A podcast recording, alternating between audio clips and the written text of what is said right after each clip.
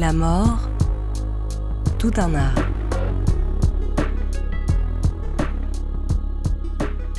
L'art d'être mosaïste funéraire avec Laetitia Gauthier.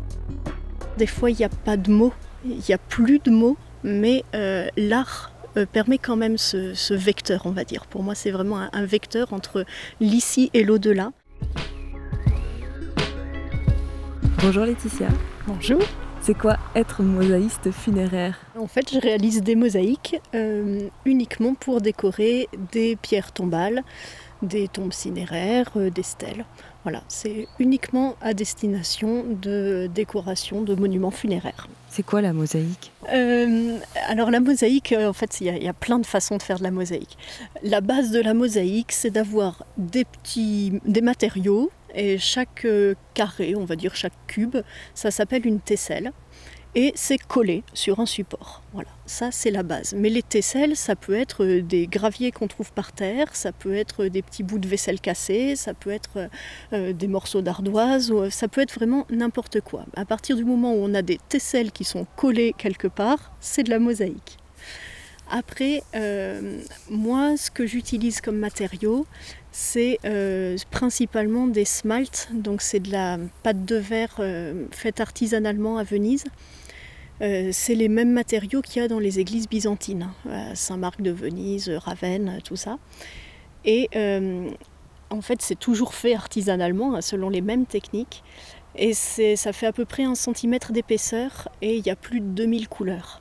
Donc voilà, moi c'est vraiment ça que j'utilise parce que c'est du matériau solide, durable, euh, fait artisanalement et ça change tout. et puis euh, avec vraiment des, coloris euh, très très variés. Et après, bah, pour faire la mosaïque, moi j'ai ma petite pince et puis je, casse des morceaux. Alors des fois je les laisse, je les mets en forme de rectangle, des fois en forme de carré, des fois je les taille un peu en arrondi. Ça va dépendre vraiment du, du motif et de l'inspiration.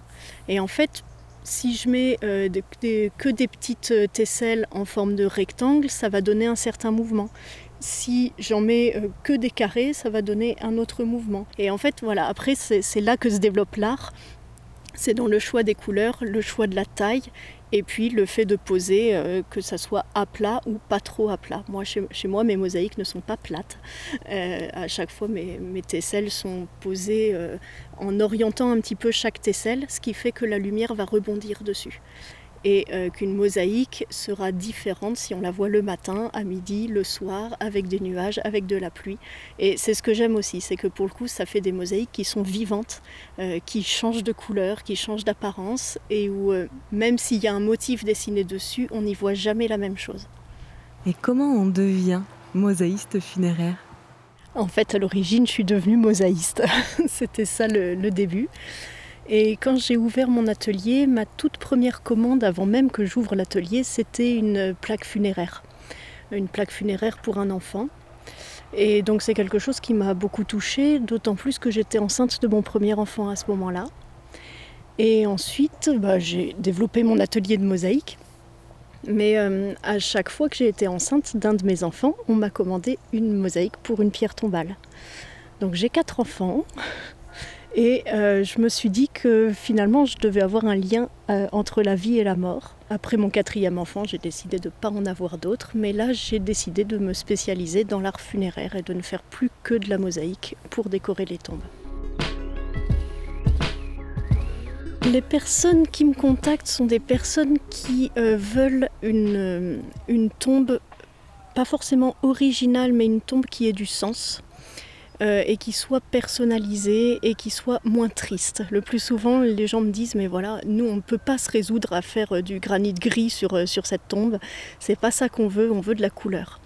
Et donc, bah, ils font des recherches. En fait, généralement, ils cherchent tout ce qui est possible sur Internet. Et, bah, rapidement, ils tombent sur mon site qui, qui, montre des mosaïques et donc de la couleur sur les tombes. Et voilà, après, ils me contactent directement, on, discute au téléphone ou on discute par visio des fois. Et, euh, je leur propose un dessin euh, avec une proposition pour euh, la personnalisation de leur tombe. Ça dépend des projets, mais je mets entre deux mois et six mois à peu près pour, pour répondre au projet. moi, je crée la mosaïque en parallèle du marbrier qui crée la tombe. Parce que j'ai besoin le plus souvent que le marbrier me creuse un petit, la forme de la mosaïque sur 2 cm. donc ben, eux, pendant que le marbrier crée la tombe, moi je crée la mosaïque dans mon atelier. Et ensuite, quand la tombe est posée, moi je viens poser la mosaïque. Et comme ça, le travail est fini. C'est vous qui apportez la mosaïque au marbrier? J'apporte la mosaïque le plus souvent directement dans le cimetière. Euh, voilà, je me, coordonne avec le marbrier et euh, j'interviens deux jours, trois jours après. Et à ce moment-là, euh, lors de la pose de la mosaïque, les familles sont présentes, les proches sont, reviennent? Le plus souvent, oui. Le plus souvent, j'ai en tout cas le commanditaire qui est là. Euh, c'est un moment euh, assez fort généralement pour lui parce que autant la tombe finalement n'est qu'une tombe, mais la mosaïque a souvent le côté symbolique euh, en plus. Donc c'est souvent un moment un peu émouvant, un moment où on discute. là, la semaine dernière, je suis allée poser une mosaïque pour une tombe cinéraire et je m'attendais à voir juste le commanditaire et en fait ils sont venus à 6 euh, et, en fait c'était important pour eux tous d'être là, de voir mon travail et, euh, et, ils étaient tous euh, très émus et voilà ils se sont fait un apéro après. Enfin il y avait un moment à la fois très officiel et un moment très festif. Et ça, c'était, vraiment chouette. Donc, c'est, des moments que j'aime bien partager avec les familles. en plus, c'est des moments où je viens coller ma signature. Donc, je leur demande souvent leur avis pour l'emplacement de ma signature. Et puis, euh, je leur indique aussi qu'il y aura le certificat d'authenticité après. Euh, voilà, j'ai pas envie juste de livrer au marbrier euh, qui ensuite va poser ça de façon anonyme, parce que c'est vraiment une œuvre qui est personnalisée et j'ai envie que l'accompagnement soit personnalisé aussi jusqu'au bout. Pour moi, l'art, c'est un, c'est un grand pont en fait. C'est, voilà, je disais tout à l'heure que j'avais à voir entre la vie et la mort, et pour moi, le lien entre les deux, ça passe par mon art. Et euh, moi, ce que j'ai envie d'offrir aux familles au travers de la mosaïque funéraire, c'est euh, ce lien, en fait. Donc euh, oui, bien sûr, ça met de la couleur sur les tombes.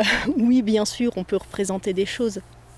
Mais pour moi, le plus important, c'est que dans chaque tesselle, avec chaque choix de couleur, chaque mouvement, les familles puissent voir quelque chose et se relier aux défunts euh, puisse transmettre un message aussi aux défunts, euh, parce qu'effectivement, des fois, il n'y a pas de mots, il n'y a plus de mots, mais euh, l'art permet quand même ce, vecteur, on va dire. Pour moi, c'est vraiment un, vecteur entre l'ici et l'au-delà, aller-retour, on peut le voir dans tous les sens qu'on veut. Et voilà, moi, c'est ça que, j'offre aux familles. Et là, vous allez même plus loin dans l'accompagnement parce que vous venez d'être de suivre une formation d'accompagnement euh, au deuil à la fin de vie avec couleur plume. Euh, pourquoi ce choix de formation? Est-ce que ça va Qu'est-ce que ça va vous apporter dans votre euh, présente pratique? Justement, l'idée c'est de pouvoir aller plus loin avec certaines familles. clairement, dans, mes clients pour les mosaïques, je vois bien qu'il y a des familles pour qui les choses sont simples en fait. Ils savent ce qu'ils veulent, euh, c'est simple, j'apporte la mosaïque et, ils sont contents et, voilà, c'est très simple. Et d'autres familles pour qui c'est beaucoup plus compliqué. Euh, voilà, peut-être parce que la mort a été plus soudaine, ou enfin voilà, je ne sais pas forcément le pourquoi du comment. Mais euh, il y a des familles pour qui le choix, le choix de la mosaïque est beaucoup plus compliqué. Il y a des revirements de situation, il y a des, des questions de couleur et puis des changements d'avis. Et en fait, cette formation, justement, m'apporte euh, la finesse d'écoute euh, de ces familles et m'apporte de la créativité encore plus et euh, m'aide vraiment à, trouver la juste place, en fait, le bon positionnement pour pouvoir les accompagner au mieux. Donc voilà, ça c'est une première façon. Et puis après, évidemment, ça m'apporte de, de, pouvoir offrir des accompagnements au deuil en parallèle. Donc euh, à certaines familles qui chercheront ou non des mosaïques, c'est vraiment autre chose. Mais euh, voilà, ces accompagnements au deuil, euh, pour moi, c'est vraiment aussi une belle façon de, leur permettre de parler de la mort, puisque dans notre société, on n'en parle pas tellement. de se sentir écouté, se sentir comprise, se sentir soutenu. Et pour moi, c'est un merveilleux cadeau de la vie, ça. Là maintenant, l'accompagnement au deuil, à la fin de vie, et vous étiez aussi, vous êtes toujours accompagnante à la vie, puisque vous êtes doula. C'est ça, c'est ça, c'est encore une autre, corde à mon arc. Euh, oui, depuis 2012, je suis, je suis doula, donc euh, accompagnante à la grossesse, la naissance, les suites de couches. Et là encore, un lien entre la vie et la mort, puisque mon premier accompagnement euh, a été celui d'une IMG. Et ça a été aussi un, moment très très fort parce que ben, on s'apprête à accueillir la vie et puis finalement ben, la vie s'arrête bien trop tôt. Euh, et, c'était une position là aussi qui était euh, assez difficile à prendre parce que la doula n'est pas forcément très connue et ni très acceptée dans un hôpital. Et malgré tout, une très grande reconnaissance de l'équipe et des sages-femmes qui m'ont dit que c'était très précieux pour elles aussi de savoir que la maman était accompagnée par une professionnelle euh, qui était juste là rien que pour elle et pour tenir la main. Et en fait euh, voilà ça a été bénéfique pour la femme et pour, euh, pour l'équipe. Donc ouais là aussi j'ai senti que ma place était juste. Et à votre tour vous allez aussi former des personnes pour devenir artiste funéraire. Est-ce que vous voulez en dire plus? Mon idée, c'est de justement de transmettre ce, que ce, que, ce qui m'intéresse moi dans l'art funéraire. Donc vraiment, c'est cette finesse d'écoute, euh, cette approche euh, auprès des familles, euh, et ce, quel que soit notre art. Et je leur apprends ben, déjà à se connaître soi aussi, à, savoir s'écouter finement, à savoir ce qui les intéresse elles, parce que chacun c'est vraiment les choses qui les attirent. Quoi. On n'a pas tous les mêmes choses à transmettre à travers notre art, et puis comment cet art peut s'imbriquer et trouver sa place dans le milieu du funéraire, avec évidemment une connaissance quand même du milieu du funéraire, de certaines techniques, euh, de certains rituels aussi, de certains symboles, euh, travail artistique. Euh. Voilà, on développe tout ça en même temps, c'est une formation sur six mois. avec trois week-ends en présentiel et tout le reste à distance. Et voilà, pour l'instant, mes élèves sont très contentes, alors je suis très contente aussi. Est-ce que vous avez une rencontre avec une famille qui vous a particulièrement marqué, un lien voilà, que vous avez envie là, de, de raconter? Euh, Là, une, une, rencontre avec une dame euh, qui m'a contactée pour euh, faire une, une mosaïque sur une tombe qui est à la fois la tombe de son mari et de sa fille. Euh, elle a perdu les deux dans la même année. Euh, son mari, elle le savait parce qu'il avait une tumeur au cerveau et donc ça a été euh, voilà, une, année en fait où ils ont eu une année pour se dire au revoir. Et sa fille s'est suicidée quelques mois avant la mort de son mari.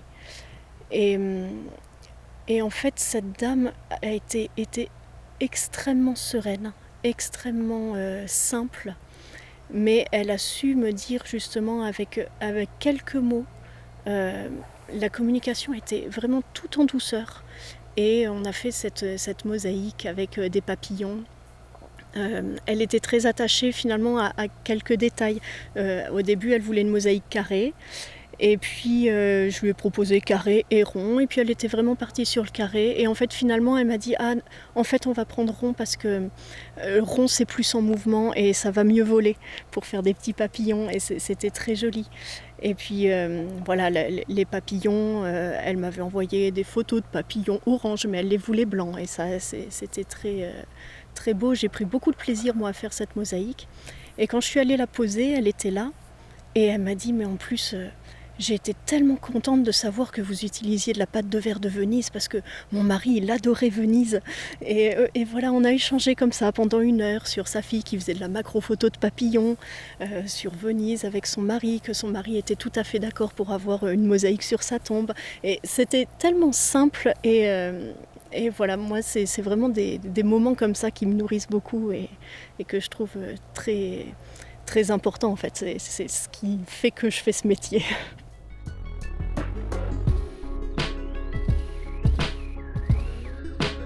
Je suis Lucille Milliard, réalisatrice de La mort, tout un art. Merci à Mathilde Cuchet pour l'illustration du podcast.